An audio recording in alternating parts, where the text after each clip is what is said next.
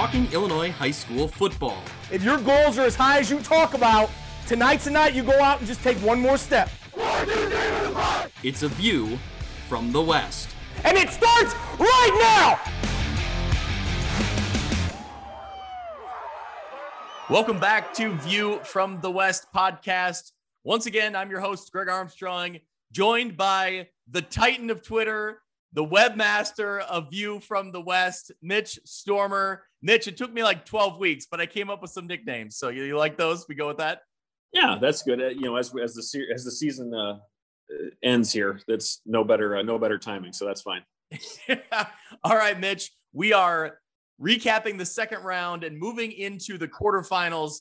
And Mitch, this is what we talked about at the beginning of the playoffs when it's it's it's a bittersweet time of year for me because it's it's yeah. the best. It's you see the great games and the performances, and it's so exciting to follow the brackets.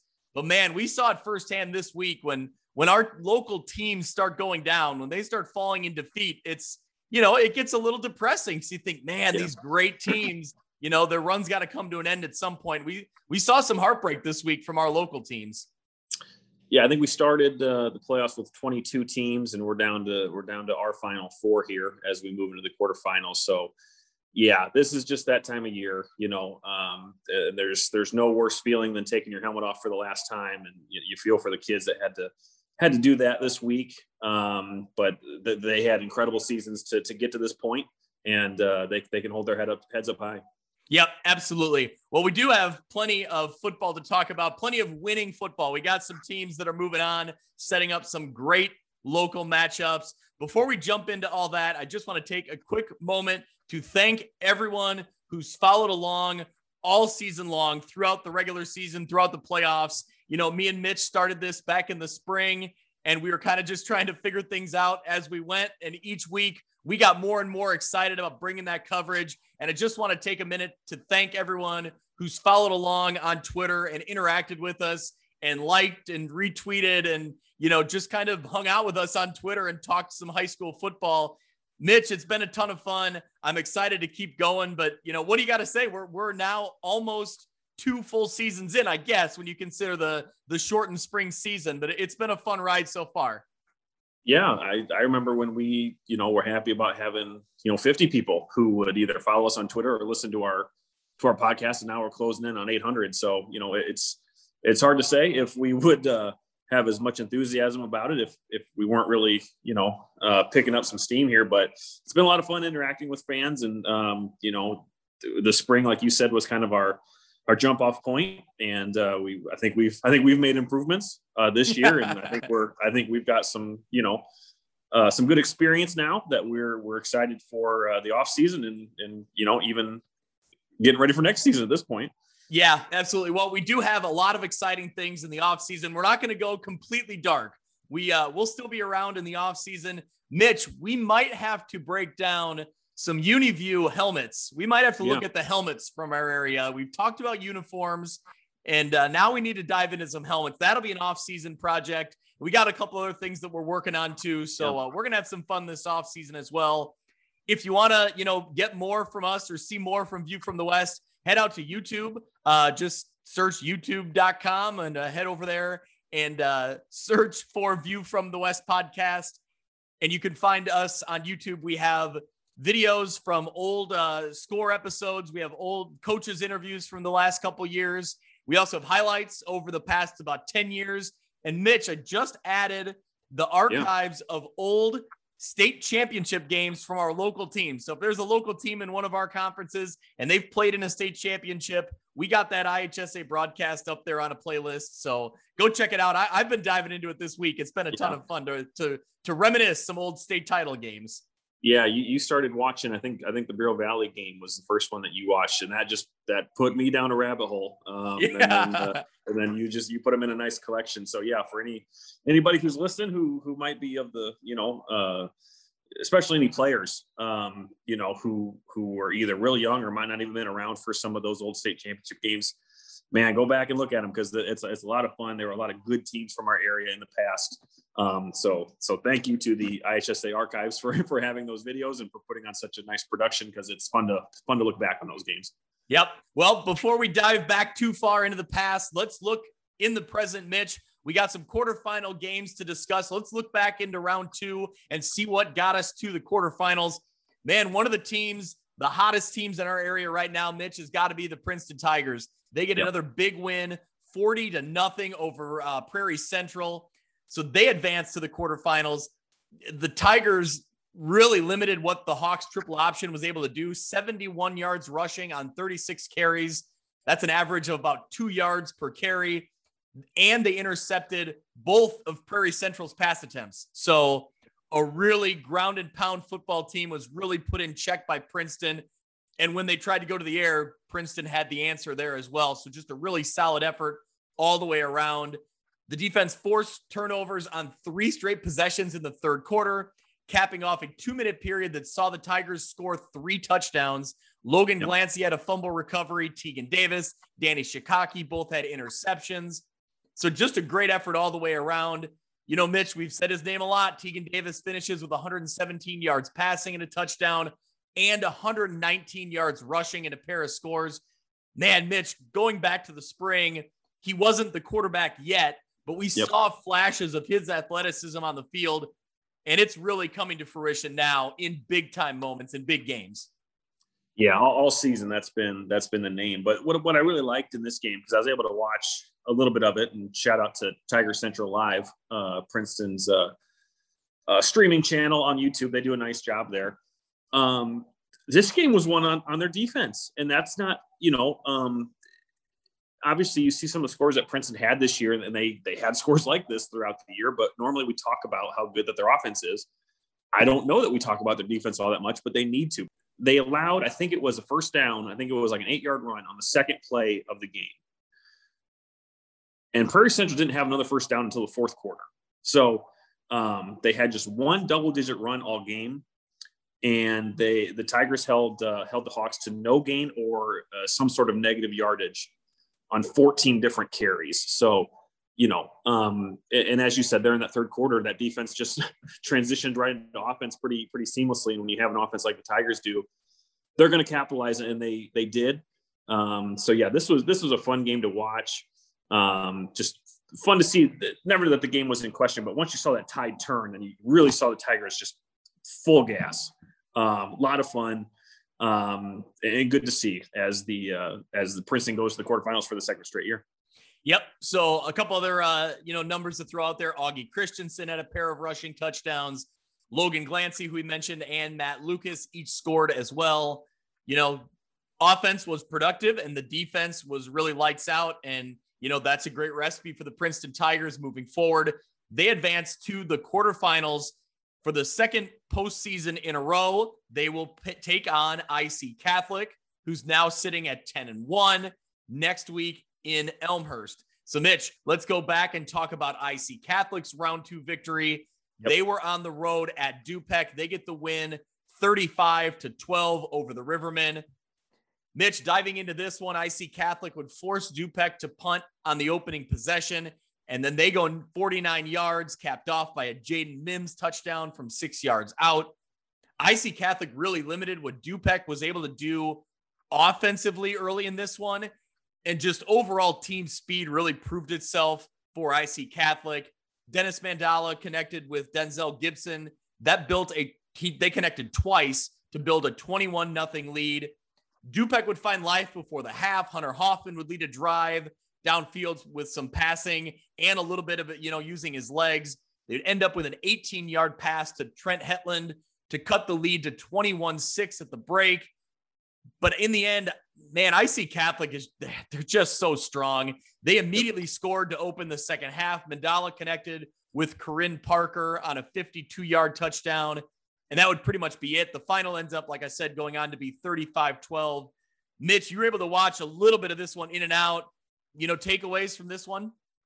Yeah. So, you know, and we, we've talked about IC Catholic the past two weeks now because they played Monmouth Roseville in week one. And we were kind of grim about it. I was grim about it. Um, they're just a very, very strong team. They're, they're, they have elite speed. They have elite physicality. And, and the, the odds on favorite in 3A, I, I would think.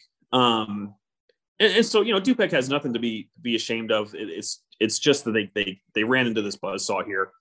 Um, you know, I, I think it was a great great season, obviously for them. Um, and, and while I'm at it, Greg, yes, let me let me go on to something about this. There was there was chatter in our mentions, and I, I don't know if it was if it was if we were included in it, but I, I at least saw it. Talking about Dupec's season and kind of wondering how they would stack up in other conferences or you know how good they were this year you know. And i just i hate that. I, I absolutely hate that. Here's a here's a program who is relatively new plays in the best small school conference in the state. The, there is no debating that. They play a 3A playoff schedule. The conference is made up of 1A and 2A teams. I, I, you know, I don't I don't care about that because the NUIC is the like I said the best small school conference, you know, uh, in in the state. And so when I see people, you know, being keyboard tough and wondering, you know, how good they were, just stop. Like it, it's just it's noise. You know, I look look at who Dupec has lost to and how they end their season. They could lose to potentially two state champions and having beat maybe a third. If, if this season ends with, with St. Teresa winning 2A, IC winning 3A, and Lena winning 1A, that's three state champions you had to play in a year. So don't debate how good Dupec was. Don't tell me that they weren't a good 3A team. You have one of the best quarterbacks in the state. You have a complementary run game. You have a really good defense. They ran into IC Catholic who who should probably be playing 4A. So just I saw that and it it, it ticked me off. Um, so you know, not going to name anybody. I don't even think they follow us, so they don't listen. So you know, their judgment is is you know not great anyway.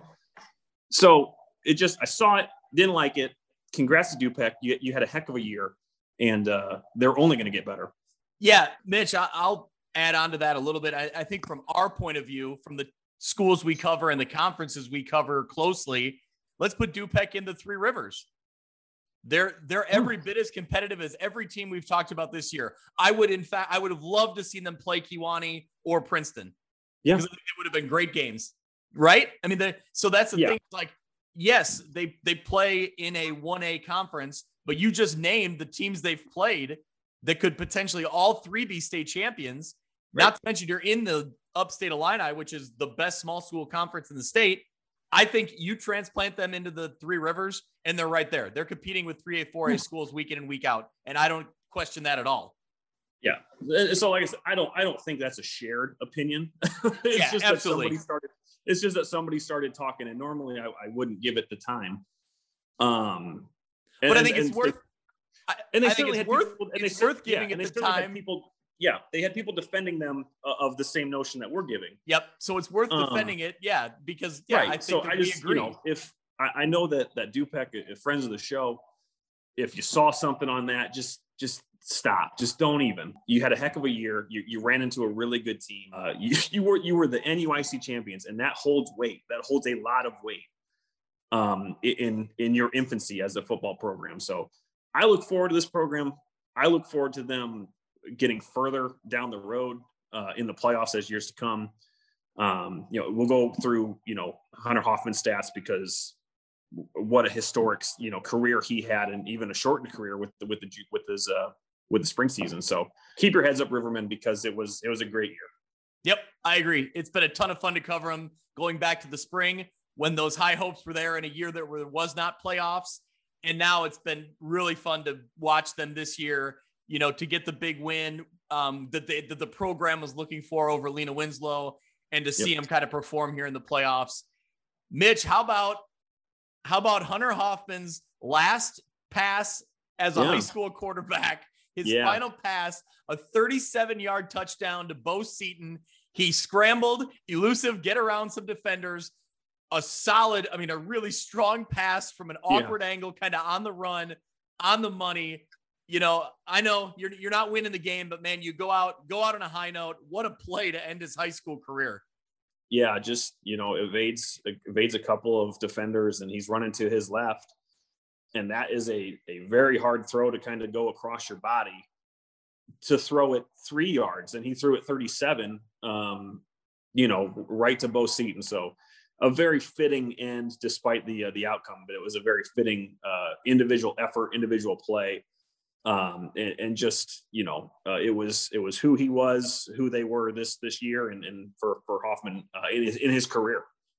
Yep. So Hunter Hoffman goes in his final game with the Rivermen, 15 for 30 passing, 165 yards and two touchdowns. Bo Seaton had 73 yards receiving and a score. Trent Hetland, a name we mentioned earlier, picked up 65 yards receiving and a touchdown.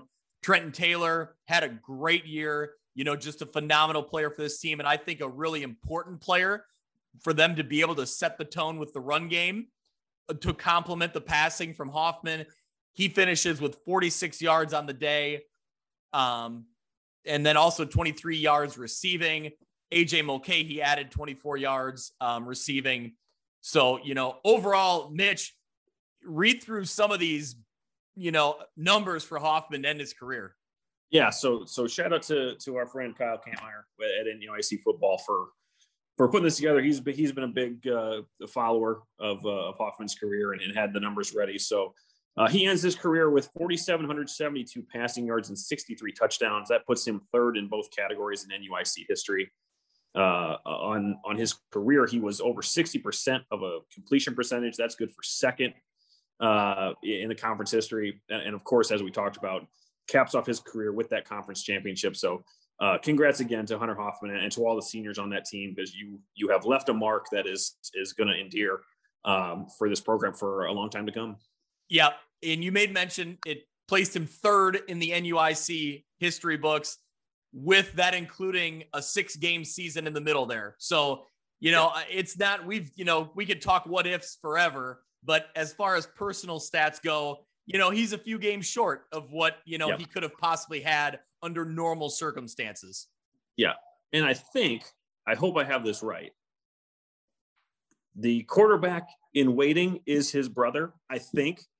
I think there is a quarterback. Yeah, I think his brother is okay. a quarterback. I, think, I, don't know if he's next in line, but okay, um, I think fair. he'll be coming through the system soon enough. That's, and that's yeah, I read that I think, during the yeah. I think he's a sophomore. So yeah, whether he's the the QB in waiting, uh, there will still be a Hoffman in Riverman colors next season, and that's uh, that's something to always be excited about. Yep. So congratulations again to the DuPec Rivermen. Fantastic season. It's been a ton of fun to follow them. When you win an NUIC conference title, that's an act. That's you're doing something right. You, have earned something yep. big. So they got the job done. That you know in the conference. So congrats to them on a great season. But Mitch, let's move mm-hmm. around. Let's move along into the quarterfinals in the 3A bracket up on the northern end. This is a game we've kind of thought about. You know, we've looked through the brackets and thought there's a chance we're going to get here. Princeton goes on the road to IC Catholic Saturday at three o'clock in Elmhurst.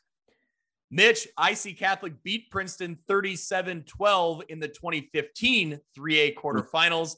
That was the Tigers' lone loss that year. Um, Princeton had a great year back in 2015, fell short to IC Catholic. Mitch, you know, we kind of said it in the beginning of the playoff previews. You know, going into it, we had three schools that had a chance to knock off IC Catholic. Yep. First, we looked at Monmouth Roseville, and then we looked at DuPec, and now here we go. You know, we got Princeton as our area team going up against, you know, the perennial favorite, the powerhouse. Yeah. What do you think? What what's Princeton got to do here? I mean, Princeton's a very good football team, but they're going on the road, and I think it's just perception is that IC Catholic is so good, and I know that doesn't. Yep. You know, you keep that mindset out of the locker room, but I think the area, people looking at it, look at it as that way. You know. Yeah, and I think it's it's fair to to say Princeton can have that mindset too because they've only lost to Kewanee and since then, they've played really, really well. And I don't think they've really had a close game since then. So, um, yeah, I, am really excited to see this. I, I, the way that Tegan Davis is playing, he he just gives you, he makes the defense think. Right, he, he he's such a dual threat that you have to be able to accommodate for both of his, I say both of his skills, but both you know both ways that he plays in terms of you know, uh, is he going to take off and run? Is he going to have people downfield? Is he going to find Bennett Syrians? Is he going to find Matt Lucas? count for Augie Christensen. So they have such a good offense um, that I think they match up differently than than Dupec did, um, and certainly than more than what uh, Monmouth Roseville did. So can they play defense the way they did against against Prairie Central? They're going to have to. Um, because yeah, IC Catholic is is who they are. They are a, an incredibly good team. Dupec, you know, held them in check a little bit. You know, they only allowed uh, 21 points in that first half. They lost that week nine game. I don't remember who they lost to. So they're not, you know, they're, they're not unbeatable.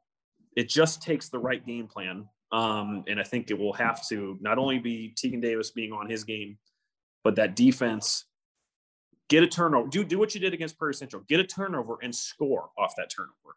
You know, flip the script a little bit. Um, so yeah, I'm really really looking forward to, to seeing this game. Yeah, I think one of the big things that you saw in IC Catholic's win over Dupec was getting to the corners, getting to the edges, and really using that team speed. I think can Princeton find ways to match that or at least keep it in check? You know, don't allow you know, the 50 yard run. Try to keep it in front of you a little bit as much as you can. Utilize your own team speed on defense to get players in the right spots to slow the slow them down as much as you can. And I think turnovers are huge. You got to get a you got to get at least one turnover or possibly a second one, and you capitalize on it. Keep the ball yep. out of their hands as much as you can. I think Princeton's an, an explosive offense, but if they can manufacture some drives and keep the clock moving and you know, yep. if you if you got the ball, you limit their playmakers who you know who don't have the ball in their hands, obviously. So I think there's there's something for Princeton too, which will be really important.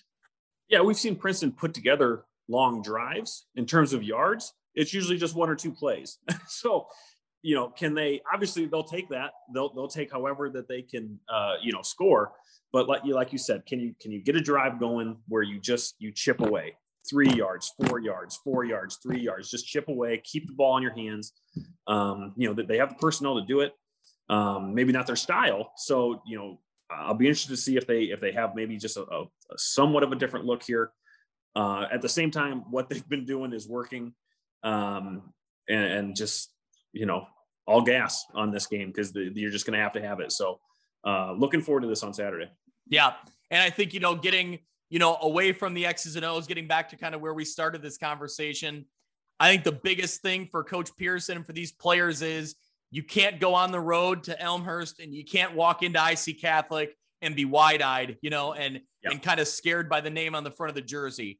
And. I don't think this team will be because they're they're playoff tested, you know. And going back to last year, I know there was no playoffs in the spring, but this team was a team that was going to you know, win their de facto state championship by winning every game they could. And they did. Yep. They took care of business. I think that they treated every game as a playoff game in the spring, trying to test that mentality, it seemed like to me. And now hopefully that pays dividends for them now where they're not going to be they're not going to be shocked what they're walking into. They know they're confident and they can, you know, they can win and they can beat a good team and they're they're going to have to, you know, if they're going to get this win, they're going to beat a darn good football team in IC Catholic well, even go back to that spring, two different beasts here, but have that mentality that you had against Lena Winslow. You, you know, they had never played before, or, you know, I, I don't know when the last time they did, if they ever had, but they knew what Lena Winslow brought to the table. And they, they did not let that affect them at all in their game plan. So have that same sort of mentality, whatever it was.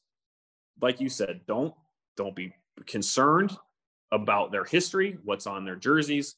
Go out and play Tiger football give it everything that you got and see what happens. Because at the end of the day, that's all you can ask for. Yeah, I'm excited. This should be a great football game. Um, you know, I hope there's a live stream. I think we say this every week for every game we want to watch. I hope there's a live stream somewhere. We'll have to look it up and see if IC Catholic can hook us up with a live stream. Yeah, I don't. I don't. Well, they would have been home against Monmouth Roseville, but I don't remember if they had a stream going that day or not. Yep. So anyway, I hope to get a chance to see this one, and uh, you yep. know, good luck to the Princeton Tigers. I, you know, you got to think that everybody in the Three Rivers is rooting for them now. You know, it's yep. all eyes, all eyes on them. So uh, we'll see if they can get the job done there on the road. Mitch, quickly looking at the rest of the northern half of the bracket. Byron, the number one seed at 11 and 0, who's familiar with Princeton. Princeton met up with them in the semifinals a year or a year ago, back in 2019.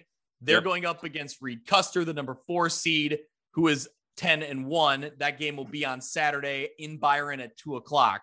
So that's the other half of the bracket. Those would be the potential matchup in the semifinals. So a lot of good football here, Mitch, that's uh, left to be played in 3A. Um, quickly, we'll bounce down to the bottom half of the 3A bracket in the South. Tolono Unity, the number one seed, they're sitting at 11 and 0. They're going up against Williamsville, who will come to Unity. That's going to be a great matchup. Williamsville, I know they have one loss, but it was a quality loss to a team out of state in Wisconsin that was, I think, double their size or more. Really good football team they lost to. That's their only loss of the year. They've played really good football all year and a really good program.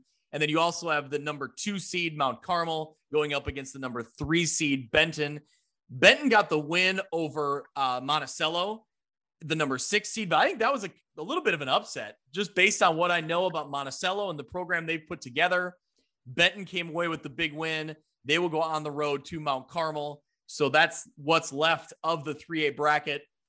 But Mitch, we got nobody in 2A, so we're going to bounce down to Class 1A. We got a couple uh, winners, three actually, and uh, two of them will play each other. But let's go through what happened in the second round that gets us to the quarterfinals. Mitch, A Town, Abingdon Tornado gets the 55 to 30 win over Iroquois West. This is an impressive win for the Yep. for the Tornadoes. You know, I think after that round one victory, they got the win over a over uh, Annawan Wethersfield, and we said it's survive and advance. But also, even in a win, I think we both kind of looked and thought, man, I want to see, I need to see more out of that tornado offense. And man, Yeah. did did we get it? We got a lot more out of this tornado offense here. Yeah. Am I going to correct you here so we don't edit? They played United in round one, correct? No, A Town played? Annawan. A Town played Annawan Wethersfield in round one. They played United in week nine, Okay. and You're right. Okay. Iroquois Okay. West. Iroquois okay. West Yep. beat Yep. United. Yep. Retracted. Good. Now, now we can edit it. Yeah. Now we can edit my part. No, Um, no, we're good. look. Okay. Look. Um, full disclosure. I didn't see this coming. I truly didn't. I was impressed how Iroquois West played um, in their uh, round one game. They are a, a very good running team. They've got a very big line. They got a really good running back. And like you said, I you go back to um, A Town's game against Knoxville. Offense wasn't really there that day. They lose to United. Their first round game was close. And so I I truly didn't know how this game was going to go. I didn't expect them to put up 55 points. I truthfully don't know that I expected them to win. Um, and shame on me because they really came out and proved that they're the number one seed here. Um, you know, the, the head coach Rick Quinn, he he mentioned seeing a few things in that defense for the uh, the Warriors that they that they thought that they would be able to exploit, and he was right. Um, you know, they found their running lanes and they were able to attack uh, attack all day. Yeah, that was what I really thought was interesting. So the um, article that Matt Wheaton, his interview with Rick Quinn in the Galesburg Register Mail, and Rick Quinn, Coach Quinn had referenced that they thought they saw some things defensively, and they were really able to exploit it. And so looking through the numbers, Drake DeJanis with a 15-yard touchdown that gave A-Town an 8 nothing lead. Next possession, senior Parker Darst ran it in from two yards out. Senior Parker Stone King had an 11 yard touchdown grab from Easton Schischler. That's a 24 nothing lead at the end of the first quarter. So I mean, they Yep. jumped, they jumped all over him, Mitch, and they never looked back in this one. Easton Schischler, 18 of 25 passing for 290 yards and three touchdowns. Mm. Also had 14 carries for 99 yards and a touchdown. So I said last week, you know, that I think he can't. I said he could pass when he needs to, but man, Yeah. he he was passing efficiently and effectively, and you know he was able to use his legs, but didn't need to rely on it. You know, really balanced attack from him and from this tornado offense. And that's a big, you know, that's key in this time of year. DeJanis finishes with 12 carries for 64 yards, a pair of touchdowns. DeJanis also had three catches for 51 yards and a touchdown. So great effort by him. Darst had four rushes for 25 yards and a touchdown. So he's he's their short yardage back, getting the you know getting the job done Yeah. down near the goal line. He also had two catches for 20 yards and a touchdown. A Town finds themselves in the quarterfinals. for the first time ever as as their program, as the Abingdon Avon uh, you know, combined school now. So credit to the Tornadoes. They played really well.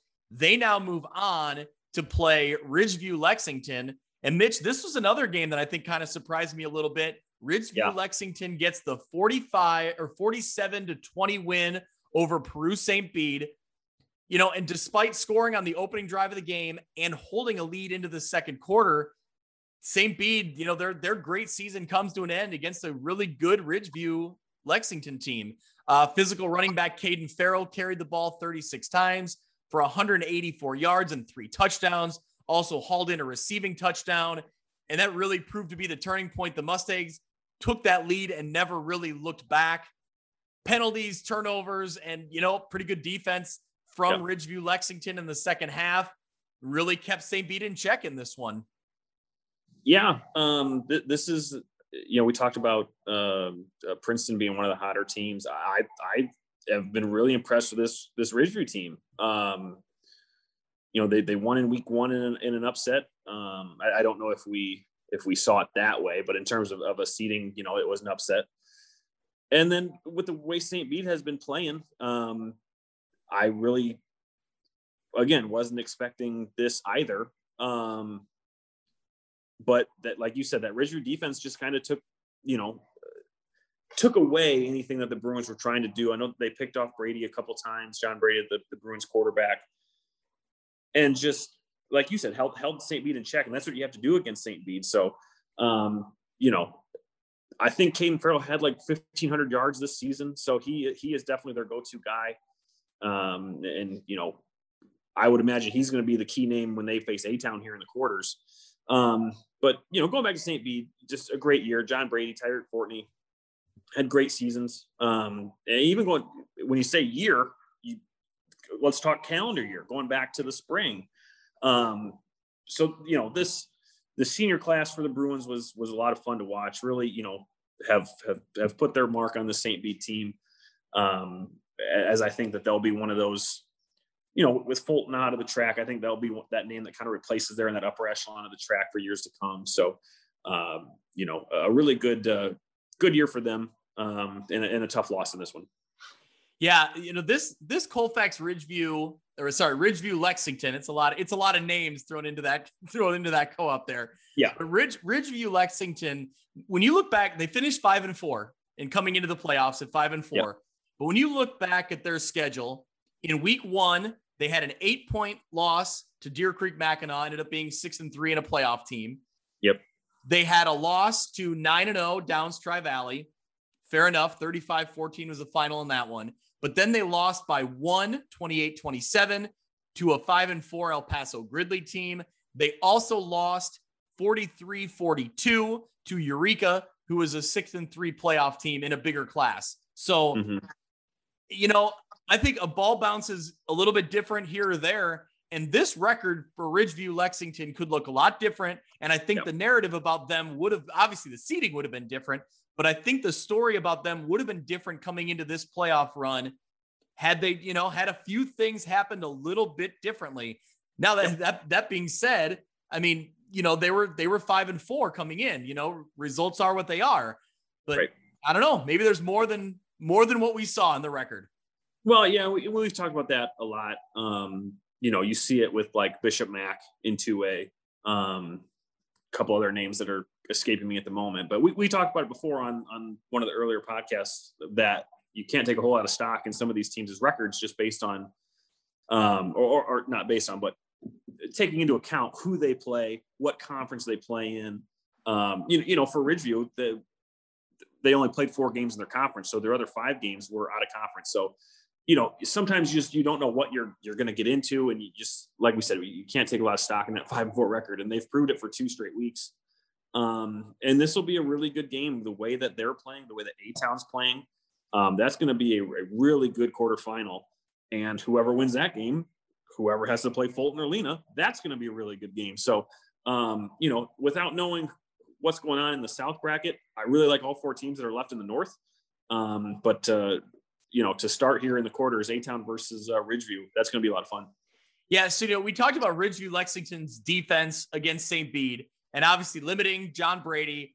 And if you're limiting an athlete like Tyreek Fortney, you're doing something right. So I think the big question becomes can A Town limit their penalties and their turnovers, which St. Bede really, which really limited St. Bede a little bit.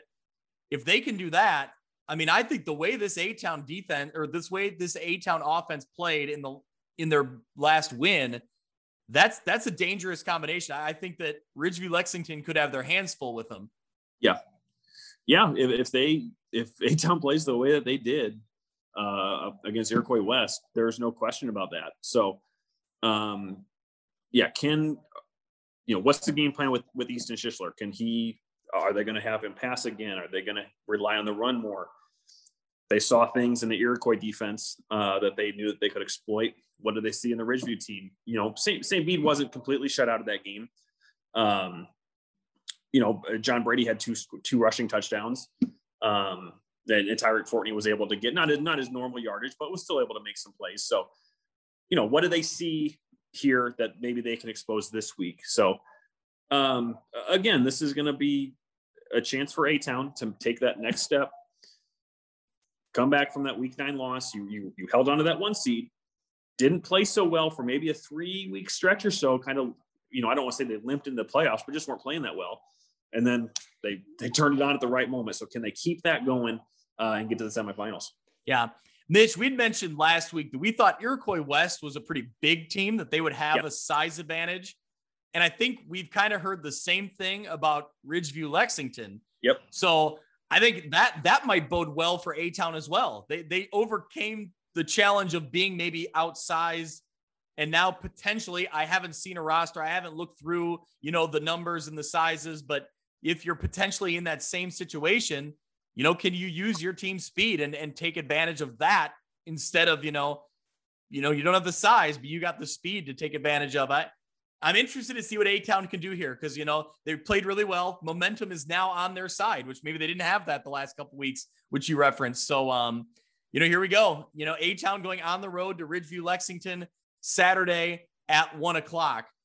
Mitch, now let's go to the other half of this 1A North bracket. First, we'll talk about Fulton was on the road at Ottawa Marquette. Now, Fulton had a tough week last week.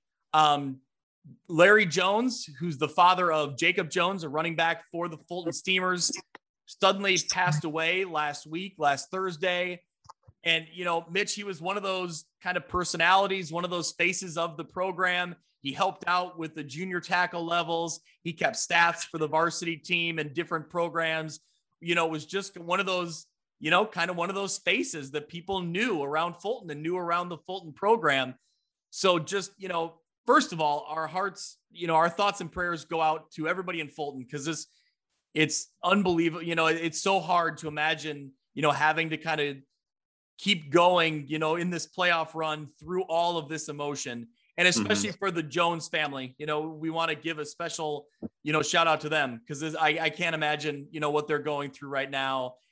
And to see Jacob Jones and this Fulton Steamer team really rise up and I imagine, you know, do what they can to to honor to honor Larry, you know, to honor yep. Jacob's dad and really step up. And they, Mitch, they played some inspired football on Saturday afternoon. I was walking the sidelines, and you could tell from the opening kick, this Fulton team was ready to go. They were yep. not. They were not going to be denied in this one. You know, Jacob Jones, 12 carries, 84 yards, two touchdowns. He also had a receiving touchdown in the first quarter.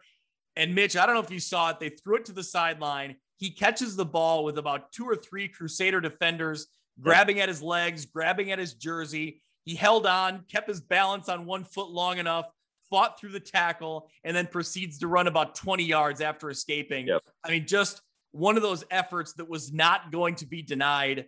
Just really cool to see. And, you know, Steamer's defense intercepted quarterback Alex Graham three times, held Marquette to 137 yards total offense on the day.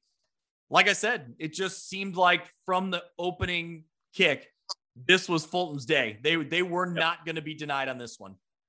Yeah, so such a cool, you know, um, a cool thing to see. Obviously, you were there. You saw what the Fulton crowd was like, and you know, you, Patrick Lower said that the you know emotion played a big role today, and it did. And on on Jones's reception that you were talking about, that was all heart. I you know, it was he he had he had nothing, you know, nothing but Crusaders around him, near him, behind him, on top of him, and he just got away, and that was just so cool to see. So you know. Um, a, a, tragedy in Fulton, um, and this is just a, a really nice thing um, for the whole community to see a great win for them uh, as a program, uh, but you know more importantly as as a community. So um, yeah, a, lot of fun to see. I was glad you were there. I was glad that we uh, had a you know you had the highlights and you know um, it, it was great to see all around. Yeah, and also you should note that they're they're now wearing uh, LJ helmet stickers on their helmets. So really nice touch to kind of honor him. A lot of people in the stands wearing sweatshirts that just had the initials LJ on them. So, yep. you know, Larry is certainly being remembered by the players, by the coaches, by the community. And, um, you know, they're, they're like I said, they're playing inspired football right now. Mitch, we talked a lot about Jacob Jones, but also his running mate in the backfield, Keegan Van Campen. We've yep. mentioned him, you know, and I've seen him a couple times, but in this game, man, he is he's got some beast mode in him. He's a big, He's a big yeah. bodied running back. And when he grabs the ball, he's not going down easy. He will take a few tacklers with him before he's going to go down. Well, correct me if I'm wrong here, Greg. Give me give me some info on another big touchdown that they had. Big man on campus, we like to say. So run me run me run me through what happened here. You you had the video. I love the video. Everyone loves the video. Yeah. Uh, run me through what run me through what you saw. Tell tell the folks uh, what they missed out on. Well, you know, I mean, you were you were an intern with me back, you know, walking yeah. the sidelines, and you always know, you know, you get you get wide eyed as a photographer, as a videographer when you when you see that sweep to your sideline, and yep. Keegan Van Campen got to the outside and he had one man to beat and he beat him around the corner, runs right past me and hits a defender into the end zone for the touchdown. Just Mitch, it's it's the way I draw it up as a mm. videographer. You just you love to see that guy coming right at you. And so yeah. not not too close. He could run by me. I don't want to get hit by him at all. But yeah, uh, right. You know, yeah, he he helped me out. He ran right past me for the end zone. So that was the 28 yard score that got him going. And then the next play or the next, he picked off the next uh, possession to get an okay. interception on the next possession. So, um, yeah, he was all over it, just playing really well. Credit to all the Steamers. I mean, they they really limited. Marquette could not get anything going on offense, and on you know the offensive side of the ball for the Steamers, they were really effective and really controlled this football game. But Mitch, moving down the way, they'll have a big challenge coming up next. They're going to go up against. They're going to go on the road to Lena Winslow Lena Winslow gets the win 38 to 8 over Forreston. Mitch, what what a game, what a statement win for Lena Winslow. Yep. And man, you know, as big as the statement win was for Forreston in the regular season, you know, the old mentality of what have you done for me lately? Come playoff time, man, this is the only win that matters anymore. And Lena Winslow, they get the job done. They've gotten the job done in recent years and they they get it done when they need to in the playoffs against Forreston. With Lee Win leading eight to nothing, the turning point of the game was in the second quarter. Forreston's second drive, driving all the way down to the 17 yard line. They were stopped on a fourth down and seven. Lee Win would then go on to score the next 30 unanswered points from there. Yep. So, talking about grabbing control of this football game, Mitch, they really did, and they never looked back yeah, this was this was one that you just again you, you didn't see it coming. But then as it happens, you say, oh right, there's Lena Winslow. That's who they are. That's who they've been. That's why they're the four-time state champs. That's why they're the defending state champs. Um, you know that that old dog will still hunt all day. Um, so if if if you if you counted them out, and I again I went on a, a, a spiel about Dupec. Some teams who maybe are, are discounting Lena a little bit, whew, that's a take because this team is on fire for the last two weeks. Um, you know, despite losing to Forreston there in, in, that week nine game, it did take a last second drive from Forreston, which taking note, nothing away from Forreston, but Lena did, you know, it, it, wasn't as if the game was out of control by any means by Lena. They saw something. they saw something. And, and, maybe it was, uh, maybe it was just Mari Roby uh, having a Mari Roby day, Greg. Well, yeah, let's talk about Mari Roby. Mitch, 127 yards and three touchdowns in the first half. He mm-hmm. finished with 166 and four touchdowns. Really great to see him. You know, I hate to say see him back because he's been here all year, but it felt yeah. like it's been slowly building. You know, Ethan Fye got a lot of the carries and a lot of the the numbers in the season, but to see Mari Roby kind of step up on the big stage and just be that guy that we thought he would be.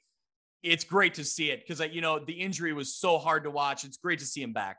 When that injury occurred in the first game of the spring, we didn't know. You know, we, we didn't really know the the seriousness of it. We weren't going to speculate. But then, even so, no matter what, you weren't sure how he would come back, when he would come back, if he would be the same player, if it would be that same dynamic Mario Roby that we that we've seen.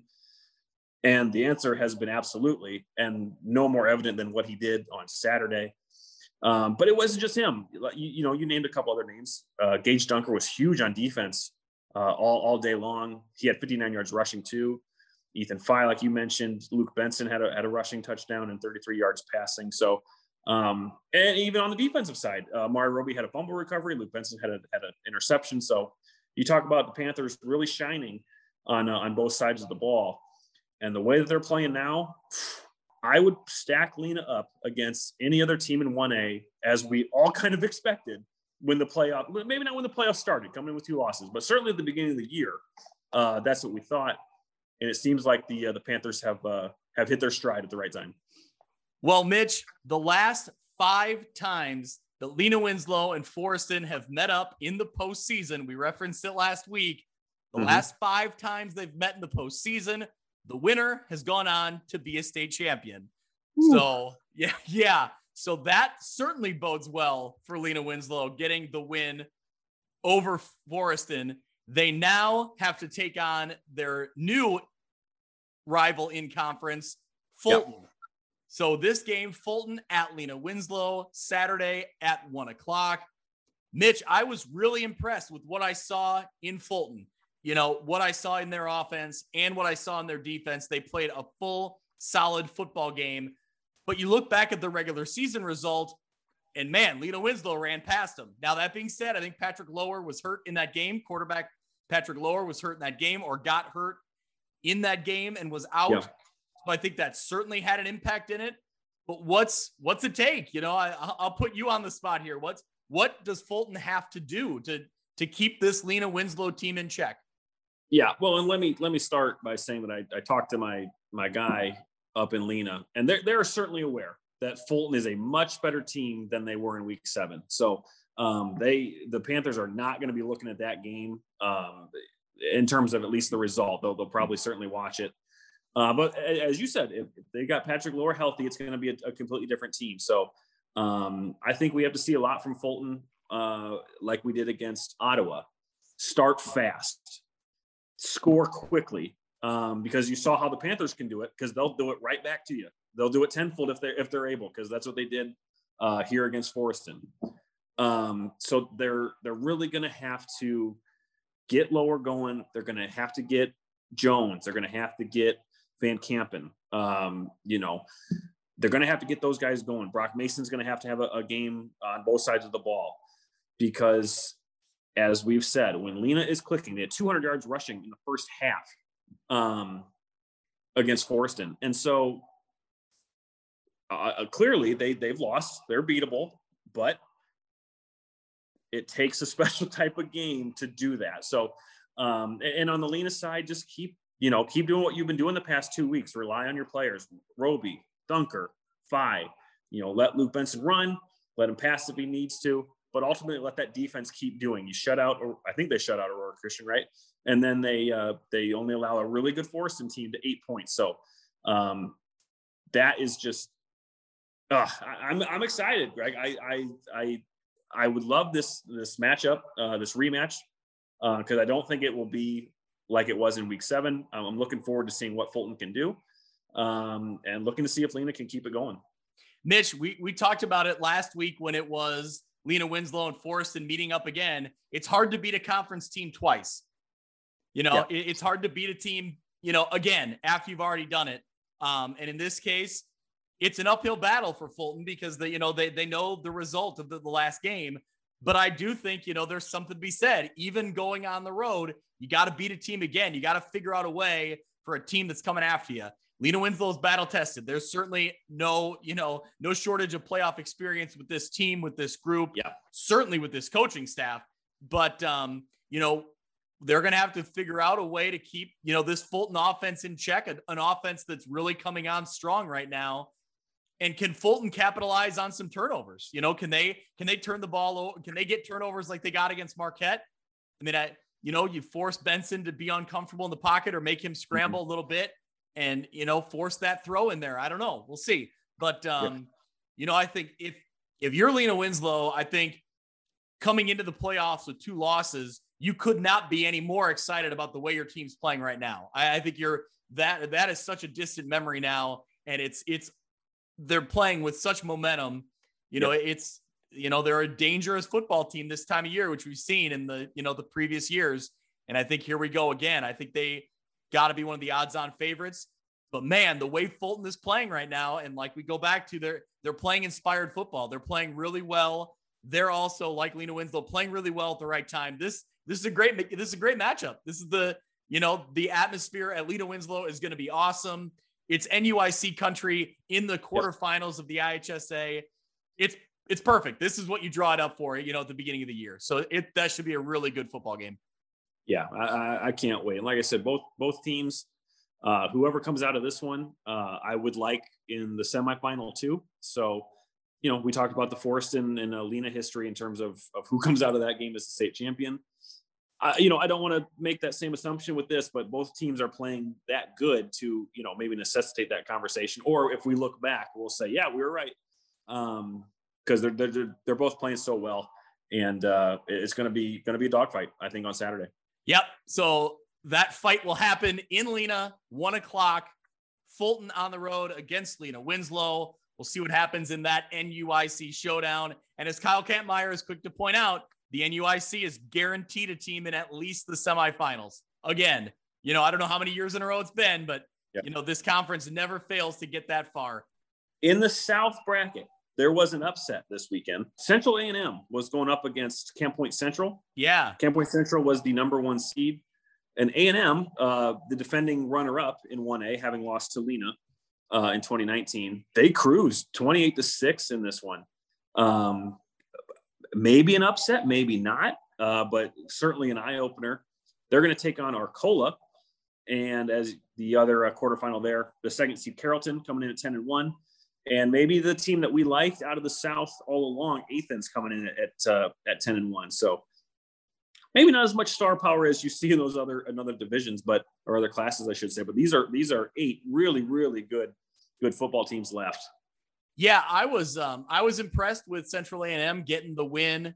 Yeah. Like you said over Camp Point Central. I was really high on Camp Point Central. I, I liked their resume. When you looked at their scores in week eight, they beat Central A&M 44 to 14.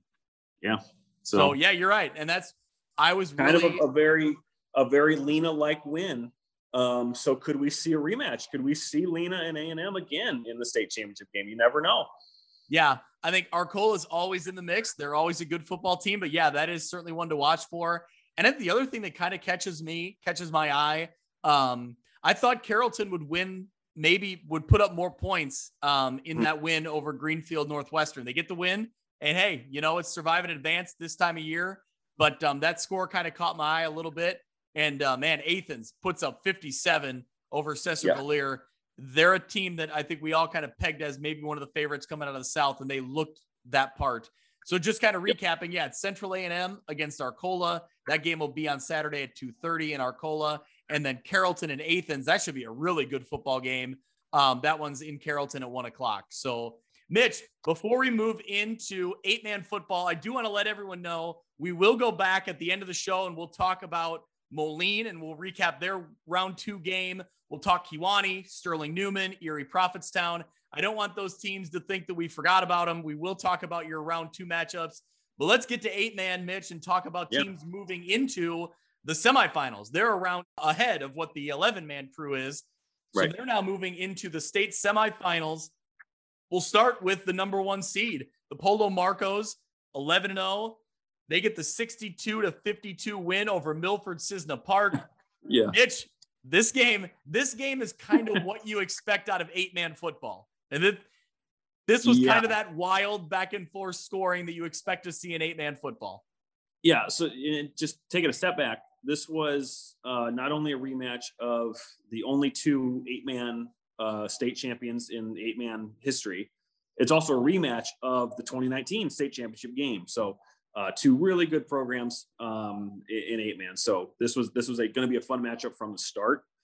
Um, and then when just looking, you know, looking at the rundown of this game in the first half alone, just yep, you know, um, Milford Cisna Park scored four straight times on their first play from scrimmage in the series on runs of 57, 64, 51, and 53. yep. so, yep. Um, you know, I don't want to uh, uh, talk bad about Polo's defense because they've been they've been good all year.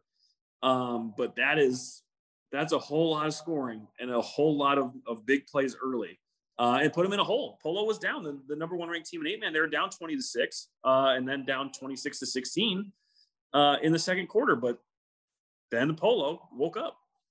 Yeah. You know, I think Polo was kind of a little bit shell shocked in what was happening because they were, yeah. you know, they were getting kind of hit in the mouth to start.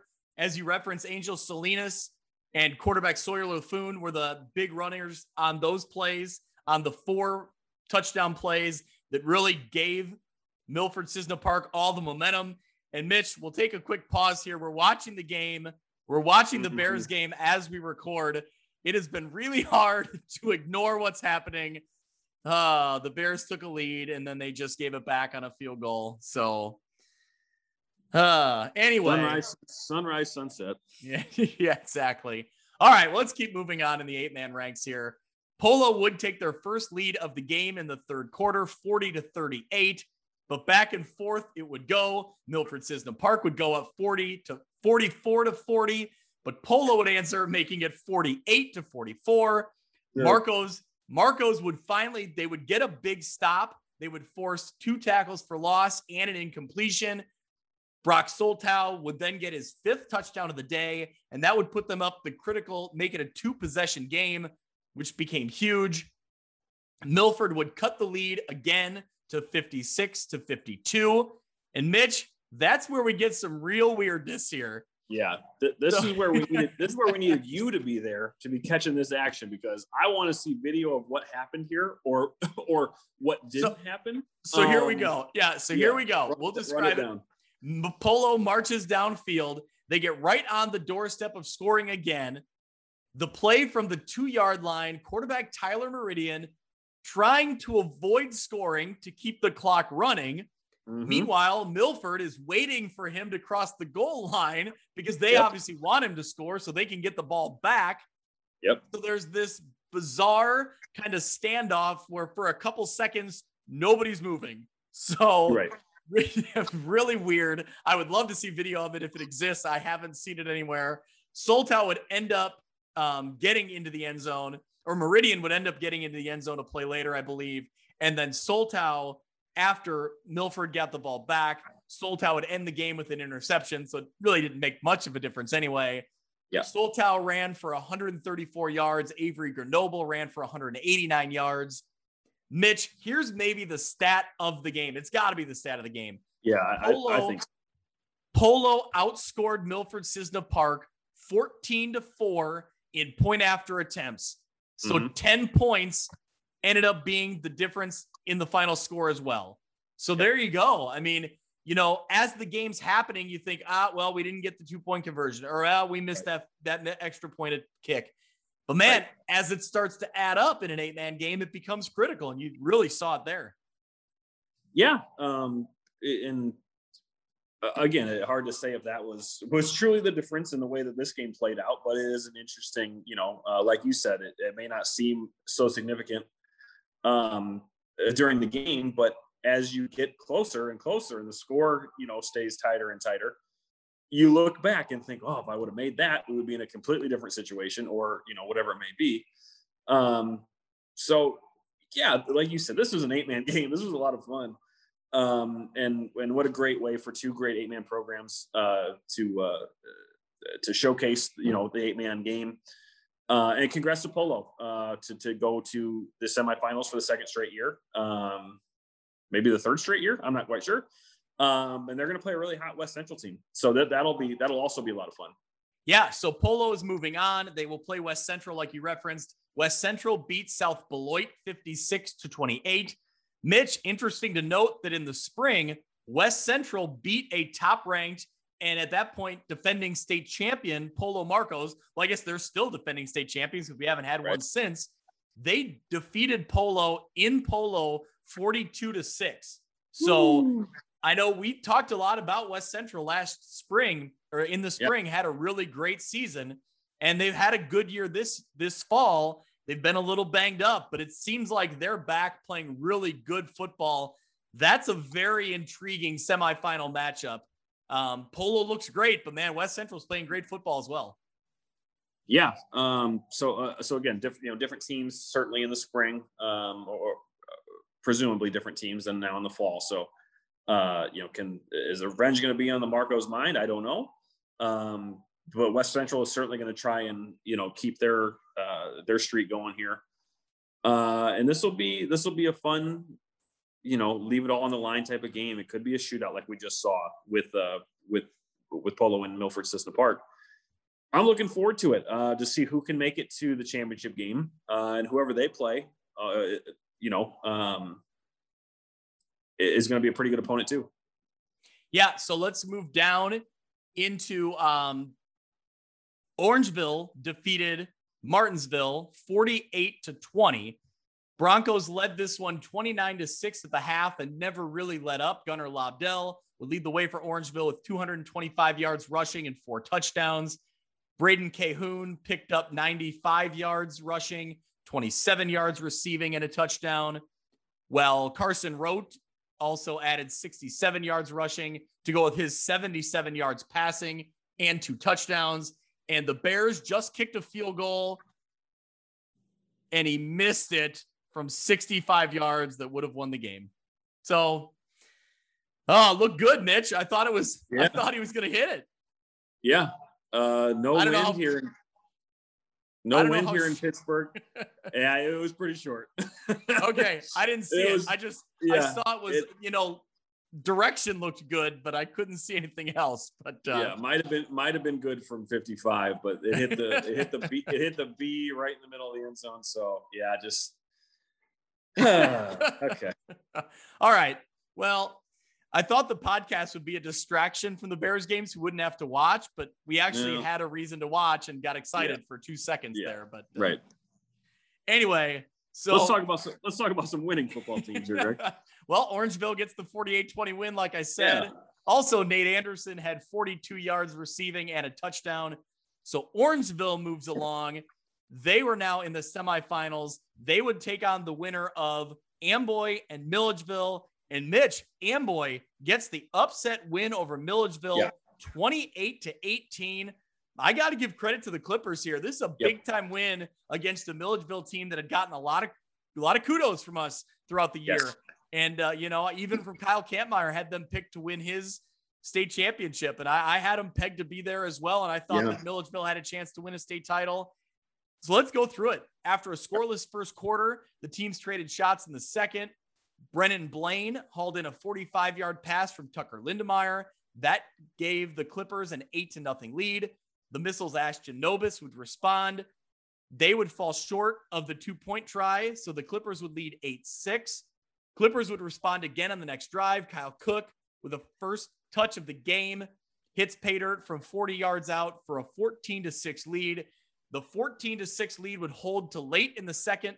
And this, Mitch, This ended the second quarter. This was the play of the game for me. Clippers Yeah. at the halftime horn, they throw a deep ball from junior quarterback Tucker Lindemeyer to wideout Caden Wittenauer. Lindemeyer drops a perfect pass to cl- close to the pylon. Wittenauer was able to haul it in. That gave them the 22 to 6 lead at the half. And Mitch, just talk about stealing that momentum when it's a 14 6 game. Then you go up 22 6. And I know it's it's eight man football, but Lindemeyer then comes out, puts the game out of reach, following an interception. They go to take on to take a 28 to 6 lead. So like I said, it's eight man football. Anything can happen with scoring. But when you grab that momentum and then you build on it immediately in the Yeah. second half, man, I give credit to the Clippers. Lindemeyer threw for 147 yards on uh, seven passes. He added a rushing touchdown and that interception on defense. So, you know, what a win for Amboy. Yeah, I absolutely did not see this coming whatsoever. Um, no, no offense to the Clippers and to the the fans at the harbor, if you will. Um, it was just that Milledgeville was playing so well uh, with, with you know um, with Connor Nye and and that whole offense. Just they were really really tough all season long. So Amboys hit their stride. Uh, you know, Clippers are riding a wave here, Greg, uh, at the right time. so um, you know, back to back. I don't I don't remember who they beat in week one, um, or uh, in yeah, and in week one, I should say. I'm sorry. In the first round of the playoffs. Right. Yes. Yeah. so Um, they they had to get past the number seven seed Aquin. Yep. And then they had to get past Milledgeville. So they, Yeah, they've so, earned it. yeah, I mean, that- they've had to go through the heart of the NUIC here. Right. So yeah, battle battle tested, and they're they're just playing really well. So um, looking forward to this game um, with with Orangeville. Um, you know, Orangeville obviously this is their first year in eight man, so they're they're really playing really well. And can they stop this really really good, really hot Clipper team? Um, and and see who would move on to uh, to get to the championship game. Now, in the regular season, and this was just in week eight, I think it was. So three weeks ago, Orangeville won this one 55 to six, Greg. Yeah. So you look through it, and uh, you know, Amboy, they're gonna have to keep the upsets coming. You know, like you said, against this Orangeville team, which has looked really good. But here we go again, Mitch. In the semifinals, you have Polo going up against West Central. Yep. You have Amboy Lamoille going up against Orangeville. So there's Yep. three out of four semifinalists are from the Northwest Upstate Illini. We t- and Yep. it, maybe not the name we thought. Maybe we thought Milledgeville would be there, but either way, and maybe even more so in this case, the proof is right here that the NUIC is the toughest conference Yep. in small school football and maybe in any level of football. Eight man now has become, you know, the next the next thing that, that the NUIC really has taken control of. Uh, we said it, you know, all year. I think a championship in eight man goes through the NUIC, and here it is laid out for you. Yeah, they'll, they'll at least have a, a representative in the championship game. Might have two, might have a champion. So yeah, uh, sound like a broken record with with as good as NUIC has been all year in, in both both divisions, all divisions, I should say. Um, and so yeah, looking forward to these two semi semifinal games because as you mentioned earlier, they're a week ahead. So we're gonna we're gonna be, have a state championship uh, before the others. Uh, and that'll be really exciting because they play at Monmouth, correct, in their state championship. Correct. Friday, November 19th, 7 p.m. at Monmouth College. Um, maybe I'll have to make a road trip on a Friday night to catch the eight man state title game. I, the, the people want the highlights, Greg. They want to see those goal line stands where no one's doing anything. They want to see six, Yeah. they want to see 62 52. They you know, they want to see it. So yeah, that would be uh, that would be a lot of fun. And again, I think we've said it every single week. If anyone from the IHSA is listening, please let us know what needs to happen for eight man to get sanctioned to have that officially recognized by by your organization as a state championship. Until they figure that out, really happy that they do their own thing and uh, it, it, it, it, you know, uh, it means the same thing to me, and it means the same thing to them because they're state champions. So, uh, but let's let's get this thing sanctioned, please. Yeah, I mean, we've covered them all year long, and it makes no difference to me whether they're IHSA or um, you know their own organization right now. But I think they deserve to be IHSA recognized. They deserve to play the same weekend as the other state championships. So yeah, I agree, Mitch. Let's make it happen. Find a way to make it happen. Hopefully, we'll get there sooner than later. Then have them play the Iowa State champion. Put them up against each other. See who yes. they, you know, they, they Iowa does it. They, they uh, yep. recognize eight man in Iowa, so uh, I, I, would put a, I would put up Illinois teams against Iowa teams. So would love to see that too. Uh, you're you're onto some great ideas here. Just keep the ideas rolling. All right, Mitch. Let's move down. Well, I guess move up, whichever direction you want to consider we're moving. We're going to talk yeah. a little bit about some of our schools that fell short that you know aren't yeah. going to be advancing on and we'll talk a little bit about their bracket that they were involved in. So we'll go up to class 7a moline falls 30 to 26 to willowbrook villa park. Yeah. mitch you watched this game on friday night. Man this was a tough one a tough one for moline. They played great football and just came up a little bit short. Yeah they really did. They were they were trailing early. They they fell uh 10-0 in the first and then they came back. They were leading 26 to 17 at half. Um, but but right at that right at the halftime break is when i, don't want to say things turned necessarily because that was more in the fourth quarter uh, but Moline's strategy might have changed a little bit. So let me these are on back to back to back plays. At the end of the first half maybe the best catch of the season for the maroons matthew bailey the, the western big six receiving yards leader uh, all great receiver for them this year. Uh, has been banged up a little bit recently, but he comes back. He makes this highlight reel catch, jumping backwards, arms fully extended over two guys. It was a you got mossed if you've ever seen it. It was great. Um, and it, it, was either the next play or two plays later. Uh, Alec Ponder, quarterback Alec Ponder, was rolling out and just heaves one to you know, uh, who else but but Bailey? He is running on a post route. He is streaking down the middle of the field, full extension, gets the ball into the end zone. It is a touchdown. That that euphoria quickly turns because Bailey doesn't get up. He's holding that shoulder that he had hurt previously. That he landed right on it, which which goes to his toughness. One, you make that play. Two, you hang on to the ball um, it, it, Coach Morrissey later said that it was diagnosed as a broken collarbone. Um, and that's just again, it, it, goes to his toughness, but it also it's the last catch he ever he ever has in a Moline uniform. It is such a an incredible catch for a touchdown in an important moment. Um, and, and I think we tweeted it. So if, if you can go back down our, our timeline a little bit, a couple days and find it, super, super plays. Um, so they, there they were. They were up 26 17 at half, but you lose a player like Bailey, it's going to change your mindset a little bit. Um, they, they had a chance too here, even with uh, with Bailey out. Right towards the end of the half, uh, how they took the lead, I should say, was another circus catch. Ponder's running around. He just heaves one to the back right. If, if you're if you're you know following along, back right corner of the end zone and Cranston Wall gets out of his defender and just hauls in this Hail Mary right as time expires. Uh, and so at that point they were they were up, I think it was 20 to 17, maybe 19 to 17, either way. So they do get a Hail Mary. So they get Bailey's catches, they get Wall's catches. Everything was really going for, for Moline in the first half. Yeah, it seemed like I saw the play that um, that Wall made. Um, just an incredible, you know, incredible catch. And then on top of Bailey's play, just you know, credit to him, credit to Alec Ponder, to, you know, the dynamic offense that they led in the spring and now, especially in this fall season.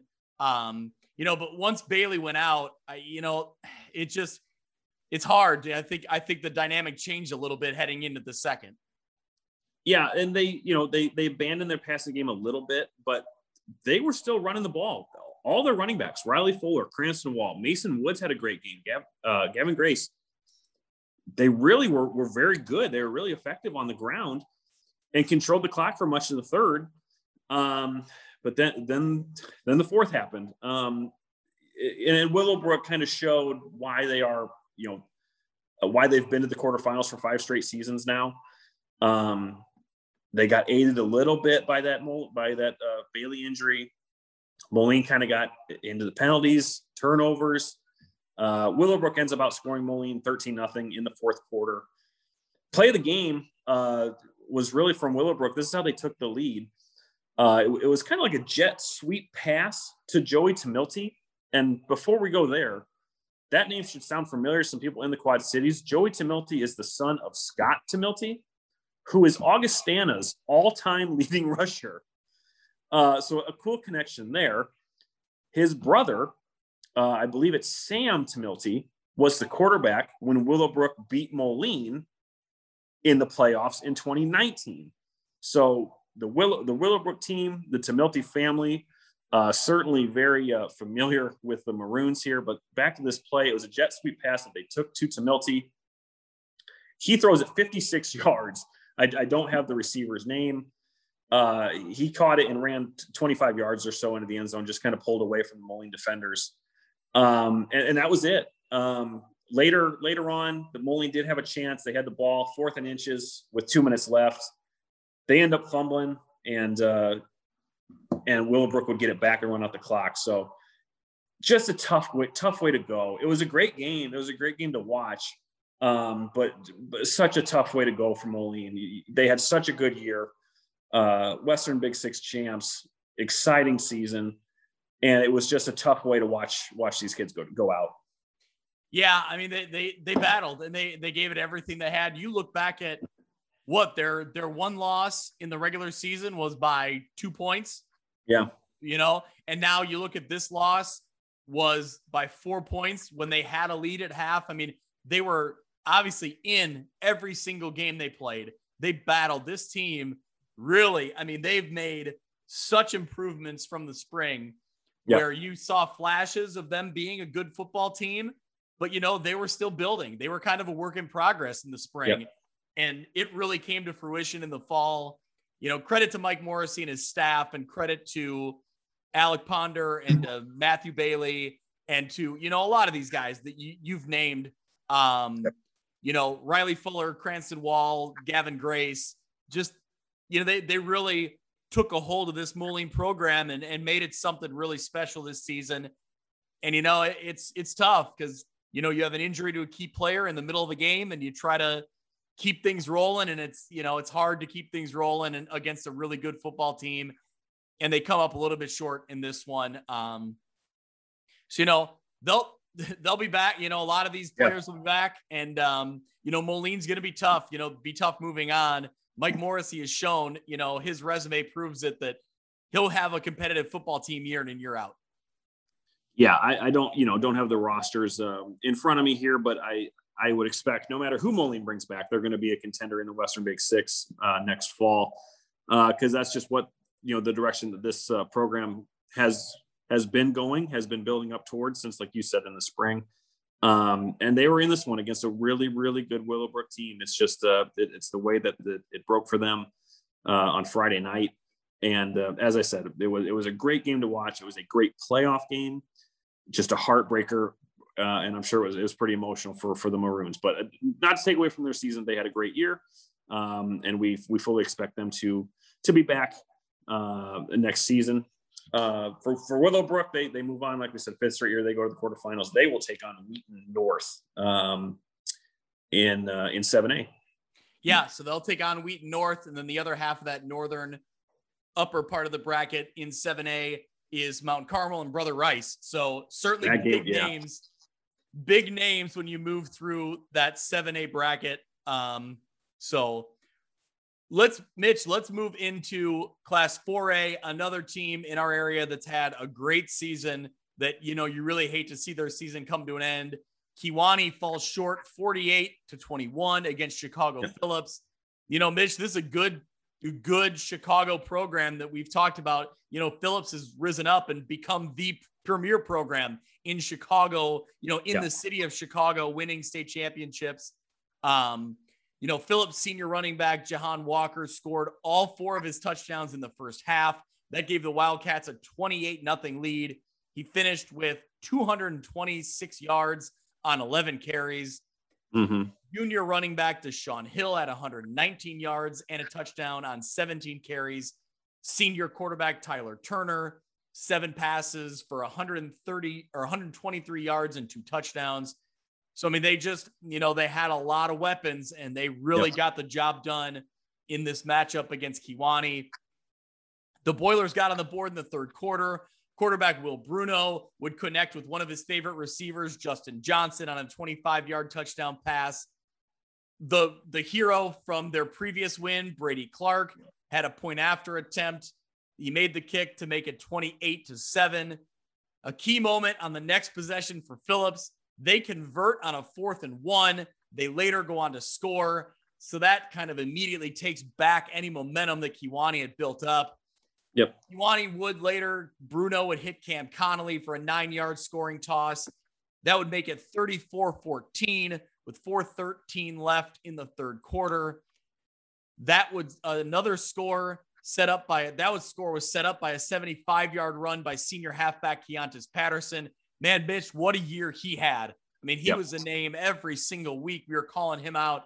He made some plays this year in the Princeton game man, I'll never forget those plays. Those are some of the best plays, highlights I've seen in my time covering high school sports. He he was a dynamic running back back there. I'll miss seeing him, you know, playing for Kewanee. But um, you know, a couple more touchdowns from Phillips that would seal the game. Another dynamic athlete. You look at Boilermakers senior quarterback Will Bruno, 16 yep. of 24 passing for 163 yards, three touchdowns. Jordan Johnson had seven receptions for 79 yards and a touchdown. Patterson would finish with 117 yards. Man, Mitch, this was a fun Kewanee team to watch, and they just yes, they fall a little bit short in, in the you know in this second round.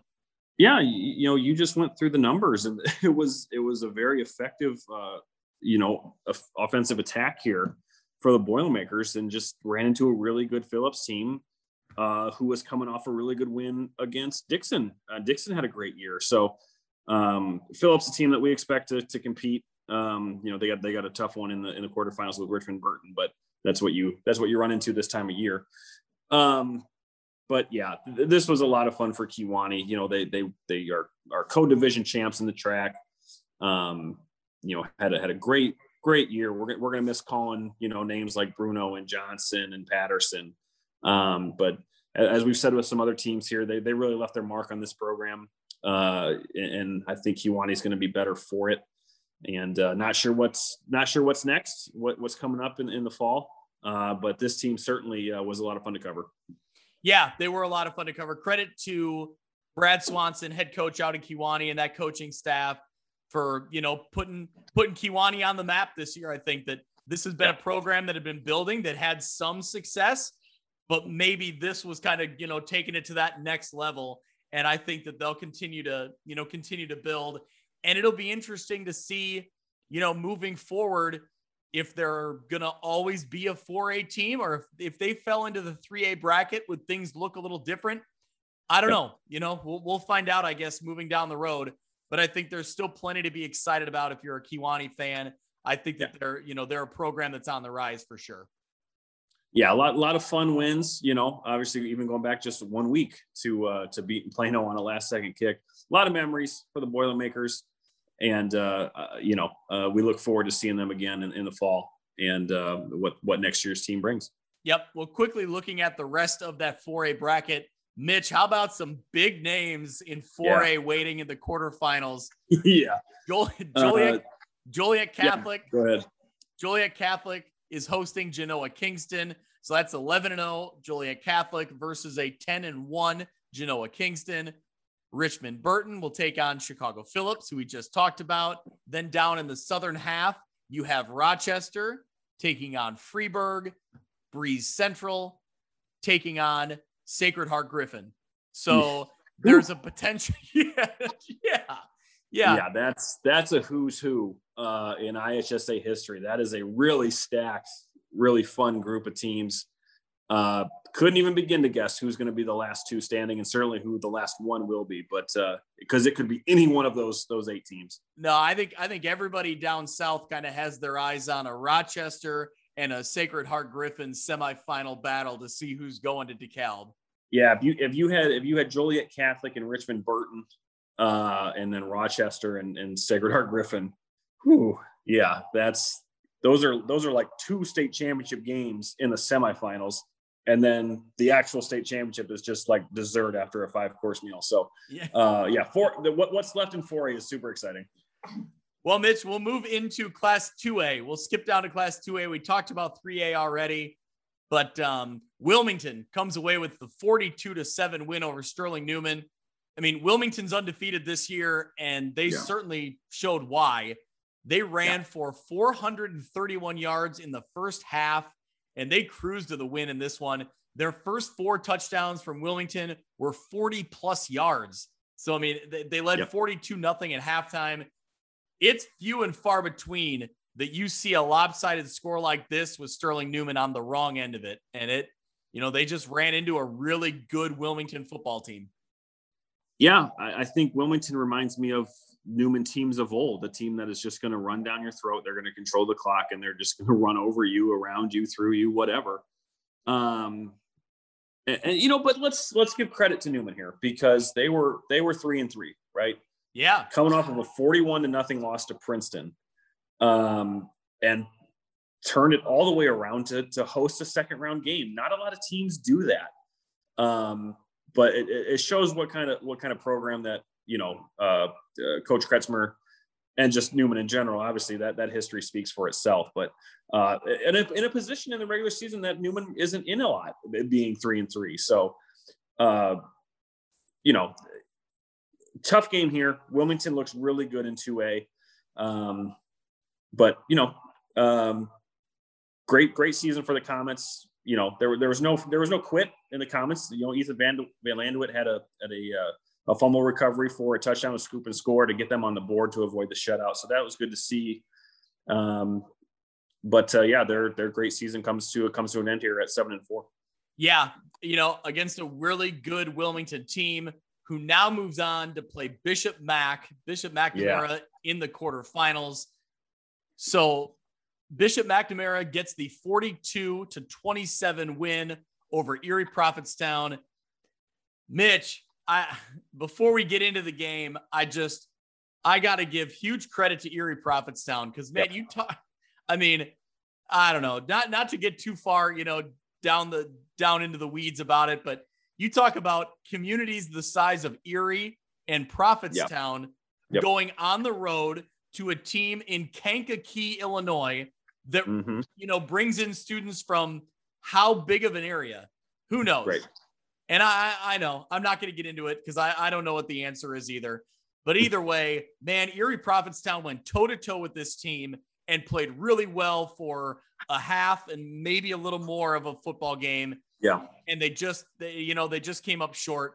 Erie prophetstown was leading 21-7 on bishop mcnamara. They had touchdown runs of 40 yards and 11 yards from Ethan from um, from Colby Franks, an athlete that has been so much fun to watch this year.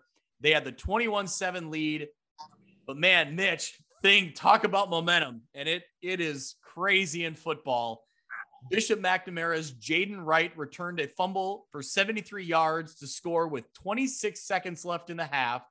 Then the Fighting Irish get the ball back with eight seconds left. They score on a play from 31 yards out to tie the game 21 21. Mitch, yep. I mean, 26 seconds left. You're winning, you're leading 21 7 going, you think going into the break. And all of a sudden you're smacked in the mouth and it's 21 21. You know, coming out in the second half. I mean, the stars for both teams traded shots in the third quarter. Fighting Irish running back Tony Phillips and Panthers quarterback Colby Franks each scored in the quarter. Phillips ran in from 68 yards on a third and four, and then added a 20 yard touchdown run after Erie Prophetstown had a turnover on downs. Phillips finishes with 199 yards and three touchdowns on the ground. Franks finishes with 158 yards and three touchdowns on 28 rushes. He also threw for seven passes for 117 yards and a score. Connor Sibley ran the ball for 58 yards. Jace Grunder ran for 61 yards. Uh, you know, uh, Broxton Fo- Foliger, two catches, 44 yards, and a touchdown for Erie Prophetstown. They ran for 263 yards on 50 carries. Yeah. I mean, Mitch, they did everything they could. I mean, I, you know, yeah. they they fell short, but man, they battled and they went toe to toe with a program that is is a powerhouse and you know yes. they play big time schools their conference you know resume is huge. And Erie Prophetstown wasn't phased. And I give them all the credit in the world for that. Yeah, like like you said, what what a season it was. Uh, you know, winning that outright division title for them for the first time in school history. For two communities that really, you know, uh, are are football rich. That's been a good program for a long time. It was a good program when I was playing, um, but this this you know this season got them to the next level. Um, and like you said, they they were playing the way you have to play against a Bishop McNamara, um, and just football happened. You know, it's just it's the things that can't go wrong but do go wrong, even if there's nothing that you did to cause it.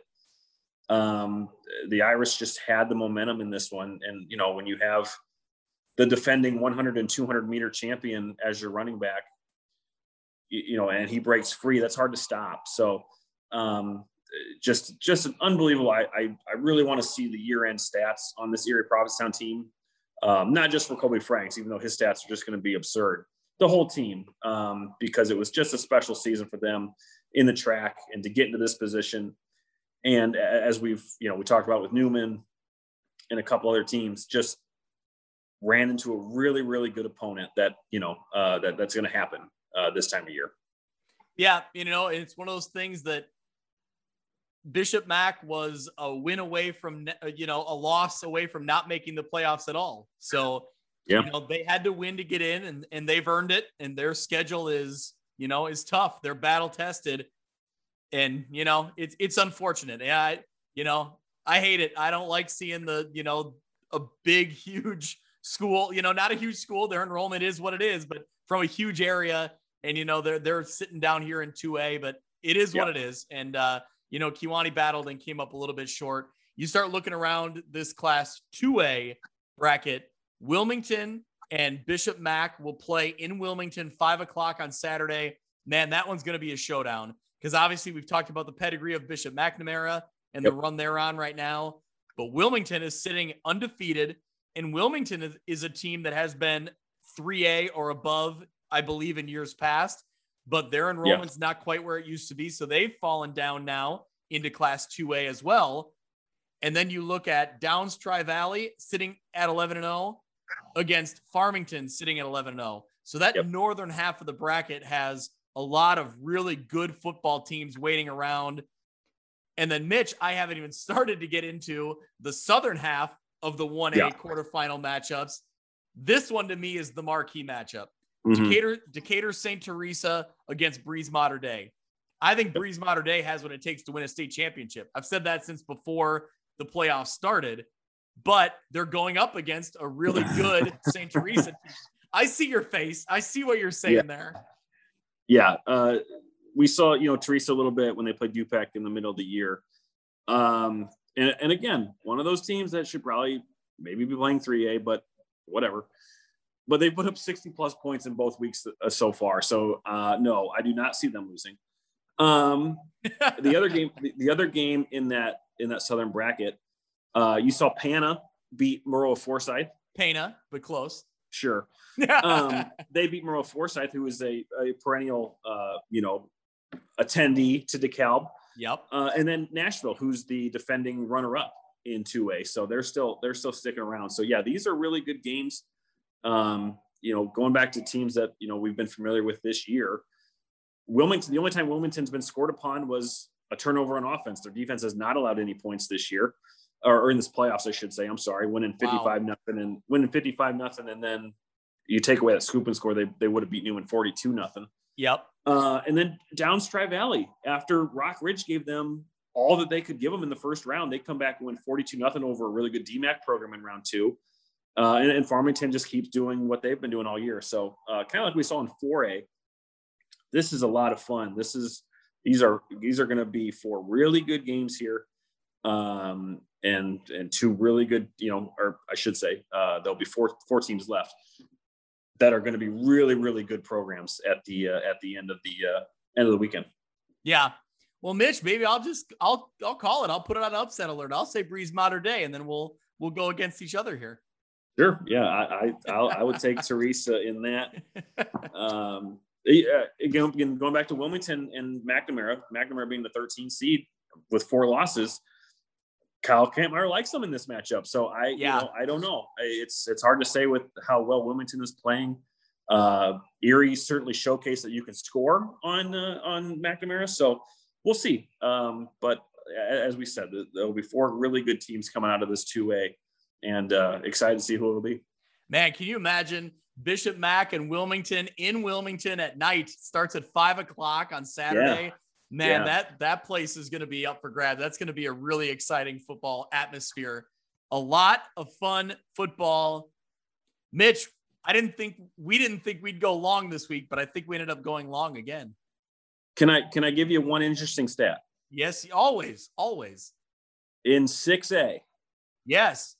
Springfield, who uh, who beat Rock Island in week one in that 94 to 72 barn burner of a game. You you say it as if like I forgot, like as if anyone yeah. forgot that score. Yeah. yeah.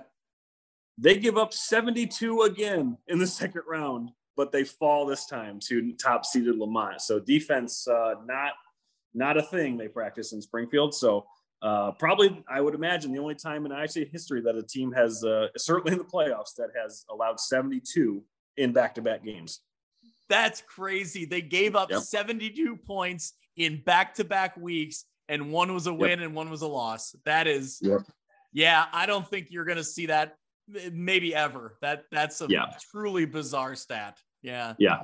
There, the uh, a lot of a lot of like we talked about with a couple other classes. When you get to these bigger, when you get to six A, seven A, certainly eight A, the eight A names that are left are just are, are just nuts. But six A, you know, uh, Cary Grove, Crystal Lake Central, Prairie Ridge, Lake Forest, Lemont, East St. Louis, uh, Crete Monee. So, you know, as we as we get forward, even though some of our teams' uh, seasons have come to an end, um, you you just see the, these programs that are that are in here year in and year out, um, just traditional powers. And so, if, if even if your your team that you root for or team that you play on, if you're listening, watch these games because these, these are these are a lot of fun to watch you know things you can take from because these are programs that are there year in and year out. Um, and it's it's really really good football as you get to the the bigger uh, the not not to say the small school isn't good football but as you get to the the bigger classes um, it's just a lot of fun. Yeah that east st louis team i haven't seen them yet. I've seen their scores and i've seen some of the teams they're playing. Like man they play a big boy schedule. They play they play a tough schedule and they don't back down from anybody. So uh you know, yeah. that's a team that, you know, they're a program, they're maybe the best program in the state, you know, at this point right now yeah. with the, with what they're putting together down there. So uh you know, they're playing their losses are from a team out of California and a team out of Florida. So sure. That's sure. that, that type of resume. Oh, and between those two teams, they have only lost one game. So those right. very good teams at that. So yeah, they, they certainly have the resume. But all right, Mitch, if we're starting to talk about teams from California and Florida, I think it's probably yeah. we're we've yeah. tapped out everything we could possibly talk about. So uh yeah, the list the listeners have long have long stopped this podcast. So I hope not, but you never know. if you are listening, thank you so much for sticking around, for uh staying for staying in here and listening, and even catching the joys of you know the thrills of winning Bears and then the agony of defeat in losing yeah. Bears. We we covered the gamut throughout the podcast, but uh, yep. anyway, Mitch, we'll be watching football this weekend. You'll be yeah. uh, you'll be the Titan on Twitter, and uh, you know the webmaster keeping all over it. And uh, I may be at a game. Yeah, no, may... uh, no Friday night games this week, so that's that's a change. Yeah, uh, well, so, you'll yeah, have a Friday our, night off, Mitch. So go, you know. Um, I'll, I'll see. I don't know if there's any games being played on Friday uh, anymore in any class. So yeah, um, but Saturdays, you know, we've got we've got four teams left. Um, it, it's going to be a lot of fun, uh, a lot of great matchups. Um, you know, just kind of running through it one more time. We'll have we'll have Princeton against IC Catholic, which we're, we're really excited about. Um, you've got A Town going up against Ridgeview Lexington, and then uh, the big one in our eyes, Fulton and Lena, and uh, eight man as well. We got the, the semifinals in eight man with uh, with Polo and West Central, and then Orangeville and Amboy. So yep, uh, season's coming down to an end, but we got a lot left. I think we got we got a lot more episodes in us. I think. Oh yeah, I mean, you know, teams drop off, and that's you know that's is what it is this time of year. But each team that advances makes that next game that much bigger and that yep. much more exciting. And we're we're in. We're we're talking about it yep. week to week. So thank you so much to everyone who listens. Mitch, we will see you next week. Everybody go out on uh, Twitter on Saturday now and uh, follow along. We'll be keeping tabs on all of our games and some other games that have impact from around the state. And uh, head out to YouTube, check out some highlights on there. And uh, Mitch, we'll talk to you in a week. Sounds good. Can't wait. That'll do it for this week's episode of View from the West. Thank you so much for listening. I encourage you to go out to Apple Podcasts or Podbean and subscribe so you can follow along, and downloads will come automatically every week. You can follow along on Twitter at View from West Pod. You can also email me if you're interested in being a sponsor, viewfromwestpod at gmail.com. Thanks so much. We'll see you next week.